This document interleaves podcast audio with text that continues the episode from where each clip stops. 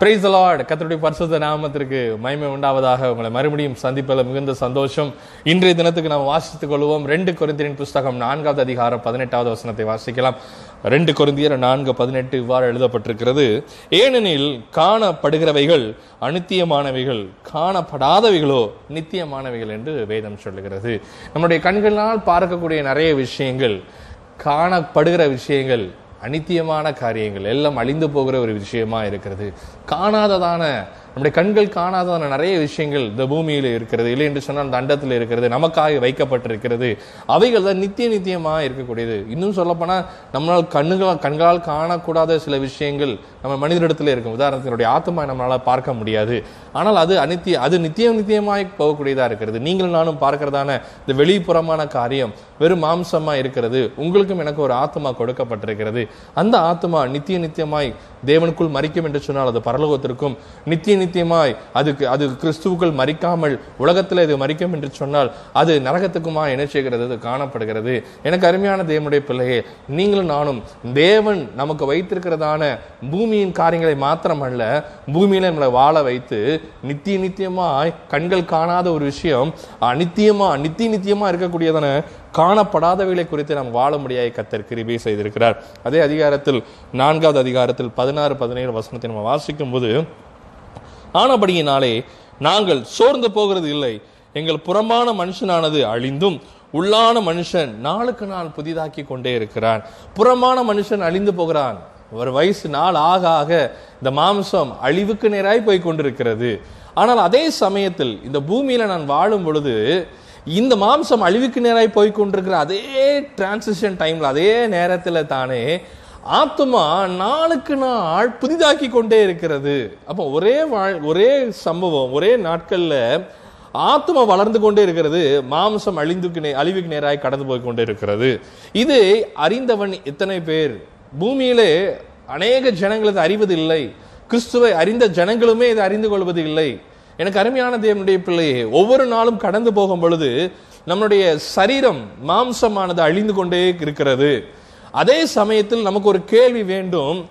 மாம்சம் அழிய அழிய நம்முடைய ஆத்மா தேவனுக்குள்ளே வளர்ச்சி அடைந்து கொண்டிருக்கிறதா என்கிற ஒரு கேள்வி நமக்கு நிச்சயமாக வர வேண்டும். ஏன்னா இது கொடுக்கப்பட்ட காலம் குறைவு. அதிகபட்சமாக ஒரு நூறு வருடம் எடுத்துக்கலுங்க இந்த நூறு வருடத்துக்குள்ளாக நம்முடைய ஆத்மாவானது இந்த காணப்படாத அனித்தியத்துக்கு நேராய் நாம் ஆயத்தமாக்கப்பட்டுமாய் நாம் இருக்கிறோமா என்கிறதான ஒரு கேள்வி நமக்கு என்ன வேண்டும்? அதனாலதான் பவுல் எழுதுகிறார் ஆனபடியினாலே நாங்கள் சோர்ந்து போகிறது இல்லை. ஏன்னா இது மாம்சத்துக்குரியவைகள். மாம்சத்துக்கு ஏதுவான நோயோ மாம்சத்துக்கு ஏதுவான சுகவீனமோ இல்லைன்றால் மாம்சத்துக்கு உட்பட்டதான தே- தேவை சந்திக்கப்படாத நாட்களிலோ அது எங்களுடைய சோர்வை குறைப்பதல்ல எங்களுடைய எங்களுக்கு சோர்வு உண்டாக்கவில்லை. மாறாக எங்கள் புறமான மனுஷனானது அழிந்தும் உள்ளான மனுஷன் நாளுக்கு நாள் புதிதாய் கொண்டே இருக்கிறான். உள்ளான ஆவிக்குரிய மனுஷன் வளர்ந்து கொண்டே இருக்கிறான்.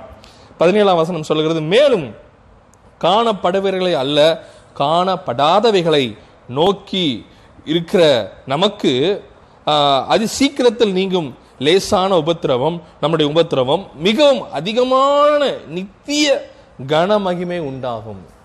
நித்திய நித்தியமான ஒரு காரியம் கன மகிமை நமக்கு இருக்கிறது. அதுவும் சொல்லப்படுவது நீங்கும் இந்த லேசான உம்முடைய உபத்திரவம் மிகவும் அதிகமான நித்திய கனமகிமை உங்களுக்கு எனக்கும் கத்தர் வைத்திருக்கிறார். மிகவும் அதிகமான நித்திய கணமனுமே கத்த நமக்கு வைத்திருக்கிறது காரணம் என்ன என்று சொன்னால் எனக்கு அருமையான தேவனுடைய பிள்ளையே இந்த மாம்சமானது புறமான மனுஷன் அழியப்பட்டு இந்த உள்ளான மனுஷன் வளர வேண்டும். எதில் வளர முடியும்? தேவ சமூகத்துக்கு போகும் பொழுது வளர முடியும். தேவனுடைய வார்த்தையினால் வளர முடியும். ஒன்று கூடி ஜெபிக்கும் பொழுது வளர முடியும். தனி ஜெபத்தில் வளருவான். வளர்ந்து கொண்டே உன்னுடைய ஆத்மா வளர வளர தேவனுக்குள்ளாய் நாம் ஓங்கி வளரும் பொழுது வேதம் சொல்கிறது நீதிமான் பனையை போல செழிப்பான். அவன் செழித்து கொண்டே இருப்பான். வெளிப்புறம் மாத்திரமல்ல உள்ளாய ஒரு செழிப்பு உண்டாயிருக்கும். எனக்கு அருமையான தேவனுடைய பிள்ளையே இந்த பூமியானது அனித்தியமானதுக்கு பின்பதாய் ஓய் ஓடிக்கொண்டிருக்கிறார்கள். பூமியில் உள்ள மனிதர்கள் இயேசுவை அறியாத மனிதர்கள் ரட்சிக்கப்படாத மனிதர்கள் பூமியை நோக்கியே ஓடிக்கொண்டிருக்கிறது. பூமியில் மூணு விஷயங்கள் வைக்கப்படுகிறது. ஒன்று ஆஸ்திக்கு பின்பதாக ஓடிக்கொண்டிருக்கிறார்கள். இன்னொன்று மகிழ்ச்சிக்கு பின்பதாக சந்தோஷத்துக்கு பின்பதாக ஓடிக்கொண்டிருக்கிறார்கள். மூன்றாவது புகழுக்கு பின்பதாக என்ன செஞ்சு கொண்டிருக்கிறது? உலகம் ஓடிக்கொண்டிருக்கிறது. ஆனால் வேதம் இன்னொரு மூன்று விஷயத்தை சொல்கிறது இந்த மூன்றும் அழிந்து போகும். நான் சொன்ன மாதிரி ஆஸ்தி அழிந்து போகும். சந்தோஷம் அழிந்து போகும் மாறி போகும் புகழ் அழிந்து போகும். ஆனால் வேதம் சொல்லுகிறது மூன்று விஷயங்கள் அழியாயே அழிவாதாம் அது கடைசி வரைக்கும் நிலைத்திருக்கும். ரெண்டு குருந்தியர் புஸ்தகம் பதிமூன்றாவது அதிகாரம் பதிமூன்றாவது வசனம் சொல்லுகிறது ஒன்று குருந்தியர் பதிமூணு பதிமூணு சொல்லுகிறது இப்பொழுது விசுவாசம் நம்பிக்கை அன்பு இம்மூன்றும் நிலைத்திருக்கிறது என்று வேதம் சொல்லுகிறது. இந்த மூணு விஷயமும் என்ன ஆனாலும் உலகம் அழிந்தாலும் அந்த மூணு விஷயம் நிலைத்திருக்கும். விசுவாசம் நம்பிக்கை அன்பு காரணம் விசுவாசம் இல்லாமல் தேவனை தரிசிக்க முடியாது. தேவன் மேல் நம்பிக்கையே இருக்க வேண்டும் என்று வேதம் சொல்லுகிறது. மூன்றாவது தேவன் அன்பா இருக்கிறார் என்று வேதம் சொல்கிறது மூன்றும் தேவனுக்கு சம்பந்தப்பட்டதா இருக்கிறபடினால் இந்த மூன்றும் பரம காணனுக்கு சம்பந்தப்பட்டதா இருக்கிறபடினால் இந்த மூன்றும் உள்ளான மனுஷனுக்கு சம்பந்தப்பட்டிருக்கிறபடியினால் இது அனித்தியமான நித்திய நித்தியமாய் கோகக்கூடியதான ஒரு விஷயம். அழிந்து போகிற விஷயம் அல்ல அழியாததாய் காணப்படுகிறது. அழியாததுக்கு நேராக நம்ம போய் கொண்டிருக்கிறோம். இந்த பூமி இந்த வசனம் சொல்லுகிறது மூணு விஷயம் அழியாது. ஆனால் மனுஷன் இந்த மூணு விஷயத்தையும் தேடுவதில்லை. தன் ஆத்மா விசுவாசத்தினால் நிரப்பப்படுவது இல்லை இந்த ஆத்மா தேவன் மேல் உள்ள நம்பிக்கையின் மேல் இருக்கிறது இல்லை. இந்த ஆத்மா கத்தர் மேல் ஒரு அன்பு என்ன செய்வது இருப்பதில்லை. மாறாக எதிர் பின்பதாக ஓடிக்கொண்டிருக்கிறது. ஆஸ்திக்கு பின்பதாக ஓடிக்கொண்டு it's began run begins wealth என்று வேதம் வேதத்தில் நம்ம பார்க்கலாம். எனக்கு அருமையான தேவனுடைய பிள்ளையே மூன்று விஷயத்துக்கு பின்புதான் இந்த உலகம் ஓடிக்கொண்டிருக்கிறது. இது பின்புதான் நம்ம ஓட வேண்டாம். வசனம் சொல்லுகிறது நம்ம வசனம் நம்மை எச்சரிக்கிறது. ஒன்று யோவான் புஸ்தகம் ரெண்டாவது அதிகாரம் பதினைந்து பதினாறு பதினேழு வசனம் உலகத்துக்கு பின்புதாக போவாதீர்கள் என்று வேதம் சொல்லுகிறது. உலகத்தில் உள்ள உலகத்திலும் உலகத்தில் உள்ளவைகளிலும் அன்பு கூறாதீர்கள். ஒருவன் உலகத்தில் அன்பு கூர்ந்தால் அவனிடத்தில் பிதாவின் அன்பை இல்லை. உலகத்தில் உள்ள காரியம் நமக்கு தேவை ஆஸ்தி தேவை அந்தஸ்து தேவை காரியங்கள் தேவை போக்கு வரகை எல்லாமே ஒரு மனிதனுக்கு அடிப்படையான எல்லா விஷயங்களும் தேவை. அதுல தப்பு இல்லை. ஆனால் அதை நே சிநேகிக்காதீங்க. உலகத்தின் மேல் சிநேகம் இருக்கும் என்று சொன்ன love on the world is an enemy against God கத்தருக்கு விரோதமான பகையா இருக்கிறது. ஒரு உலகத்தின் அன்பு கூர்ந்தால் அவனிடத்தில் பிதாவின் அன்பு இல்லை என்று வேதம் சொல்லுகிறது. பதினாறாம் வசனத்தை வாசிக்கும் போது ஏனெனில் மாம்சத்தின் இச்சையும் கண்களின் இச்சையும் ஜீவனத்தின் பெருமையும் ஆகிய உலகத்தில் உள்ளவைகளை எல்லாம் பிதாவினிடத்தில் உண்டாகவில்லை. அவைகள் உலகத்தினால உண்டாக்கப்பட்டவை. இது உலகத்தினால் உண்டாக்கப்பட்டபடியினால் உலகத்தின் மனிதர்கள் அதற்கு பின்பதாக ஓடிக்கொண்டிருக்கிறார்கள். ஆசைக்கு பின்பதாக ஓடிக்கொண்டிருக்கிறார். மகிழ்ச்சிக்கு பின்பதாக சந்தோஷத்துக்கு பின்பதாக ஓடிக்கொண்டிருக்கிறார். வீக்கெண்ட் ஆனா சந்தோஷமா இருக்கணும்னு ஒரு கலாச்சாரம் உண்டாக்கப்பட்டது அப்படி அல்ல.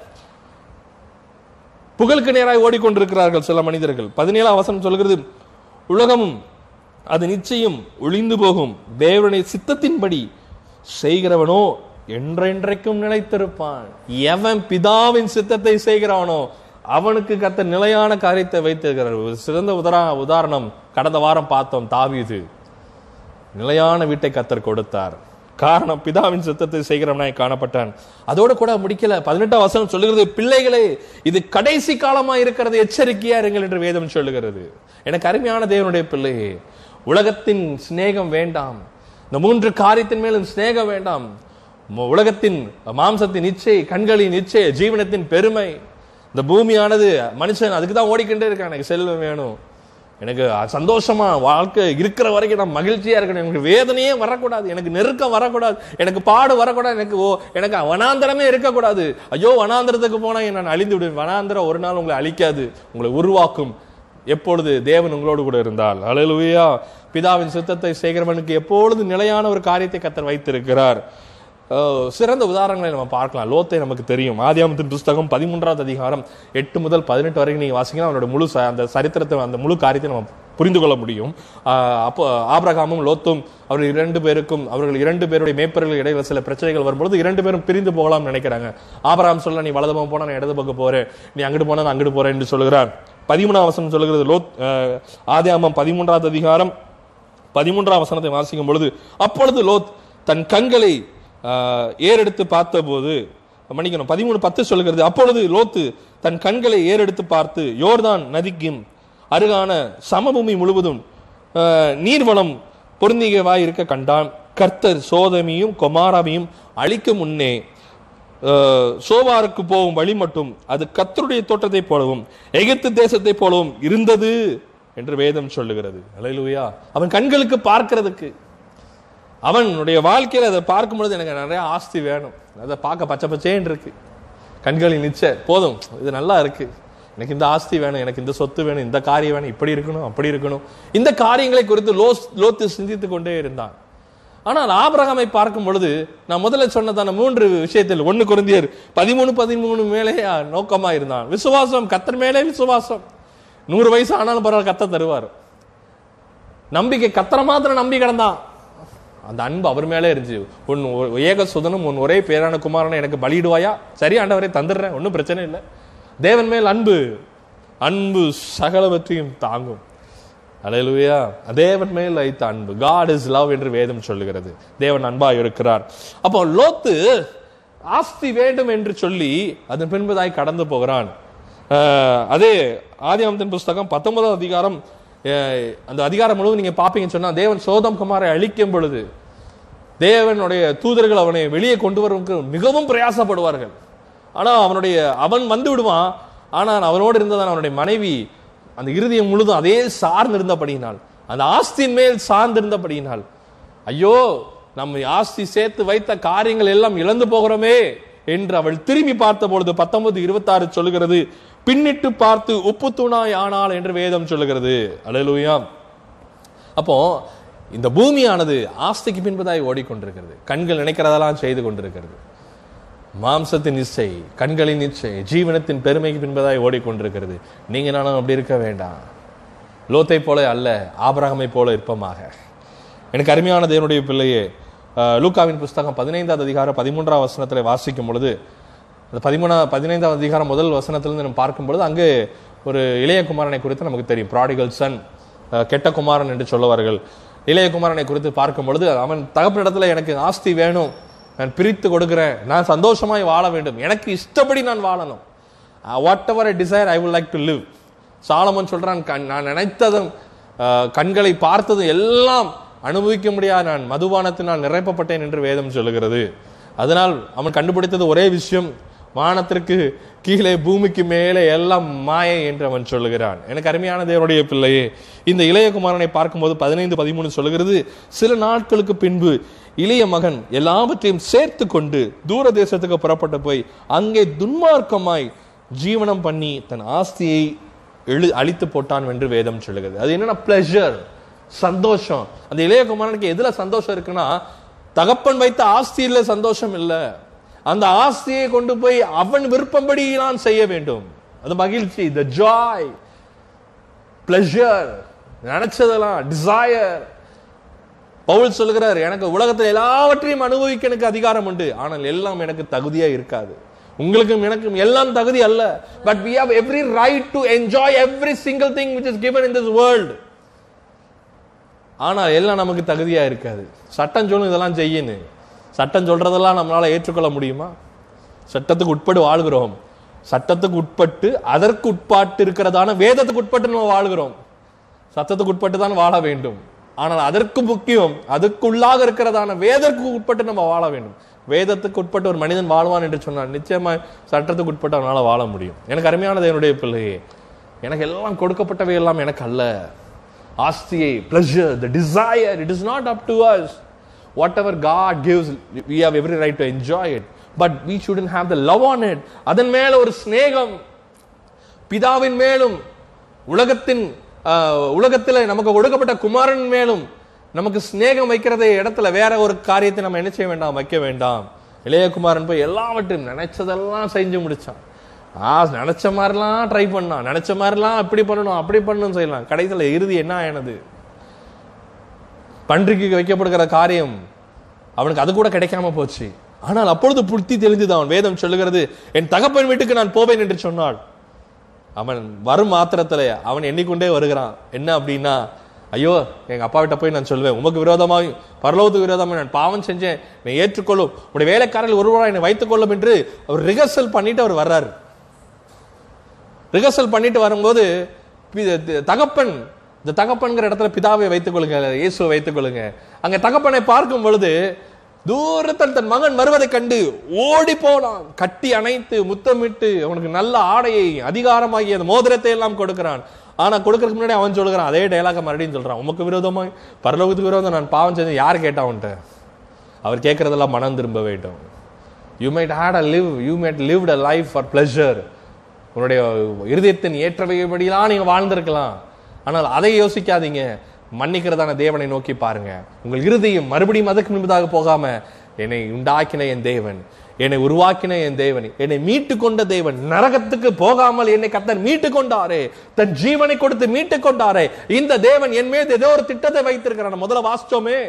பிதாவின் சித்தத்திற்கு செய்கிறவர்களே நினைத்திருப்பார்கள். அந்த பிதாவின் சித்தத்தை நான் அறிய வேண்டுமே. தேவ சமத்துக்கும் போது கத்தர் உங்களோடு பேசிக் கொண்டிருக்கிறார். எனக்கு அருமையான தேவனுடைய பிள்ளையே உலகம் போகலாம் ஆஸ்திக்கு பின்பதாக. உலகம் போகலாம் சந்தோஷத்தை பின்பதாக பிளஷருக்கு பின்னாடி டிசைருக்கு பின்னாடி போகலாம். ஆனால் நீங்கள் நானும் அப்படி அல்ல. கத்தர சித்தத்தை அறிந்து நாம் செயல்பட வேண்டும். அலையிலுயா லுக்கான் புஸ்தகம் நாலாவது அதிகாரம் ஒன்று முதல் பதிமூணு வரைக்கும் நீங்கள் பாப்பீங்கன்னா இயேசு கிறிஸ்து முன்பதாக மூன்று சோதனைகள் வைக்கப்படுகிறது மூன்று சோதனைகளும் நீ தேவனுடைய குமாரனை என்றால் நீ கற்களை அப்பமாக்கி சாப்பிடும். நீ தேவனுடைய குமாரனை என்றால் அங்கிருந்து இங்கே குறையும் நீ தேவனுடைய குமாரனை என்றால் அப்படின்னு எல்லாம் சொல்லி கொண்டிருக்கிறான் எனக்கு வணங்க நான் உனக்கு எல்லாத்தையும் தருகிறேன். பெயர் புகழ் எல்லாம் தருகிறேன். இந்த பூமி மூணாவது காரியம் புகழுக்கு முன்பதாக ஓடிக்கொண்டிருக்கிறது. ஆதியாமத்தின் புஸ்தகம் பதினோராவது அதிகாரம் ஒன்று முதல் ஒன்பது வரைக்கும் பார்ப்பீங்கன்னா பாபேல் கோபுரத்தை குறித்து நீங்கள் பார்க்கலாம். தங்களுக்கு பேர் உண்டாக்கத்தக்க ஒரு பெரிய காரியத்தை செய்யணும்னு நினைச்சாங்க. வாசிக்கலாம். ஆதியாமம் பதினொன்று நாலு சொல்லுகிறது பின்னும் அவர்கள் நாம் பூமியில் எங்கும் சுதறி போகாதபடிக்கு நமக்கு ஒரு நகரத்தையும் வானத்தளவு சிகரமுள்ள ஒரு கோபுரத்தையும் கட்டி நமக்கு பேர் உண்டாக்க பண்ணுவோம் வாருங்கள் என்று சொல்லி கொண்டார்கள். பேர் உண்டாக்கத்தக்க. ஒரு செயல் செய்கிறோம்னா நமக்கு ஒரு பேர் வேணும். நமக்கு பேர் அல்ல. வேதம் சொல்லுகிறது இனி நான் அல்ல. எங்களுக்கு கிறிஸ்துவே வாழுகிறார். I don't have an identity I have only one identity that is Christ Jesus அப்படிங்கும்போது அவருக்கு தான் பேர் புகழ் எல்லாமே. வேதம் சொல்லுகிறது நீங்கள் எதை செய்தாலும் தேவ நாம மகிமைப்பட செய்யுங்கள். உங்கள் நாம மகிமைப்பட செய்யாதீங்க. Don't create don't do anything for your own fame உங்களுக்கு பேர் உண்டாக்கத்தக்க உங்களுடைய காரியம் செய்யத்தக்க செய்யாதீர்கள்.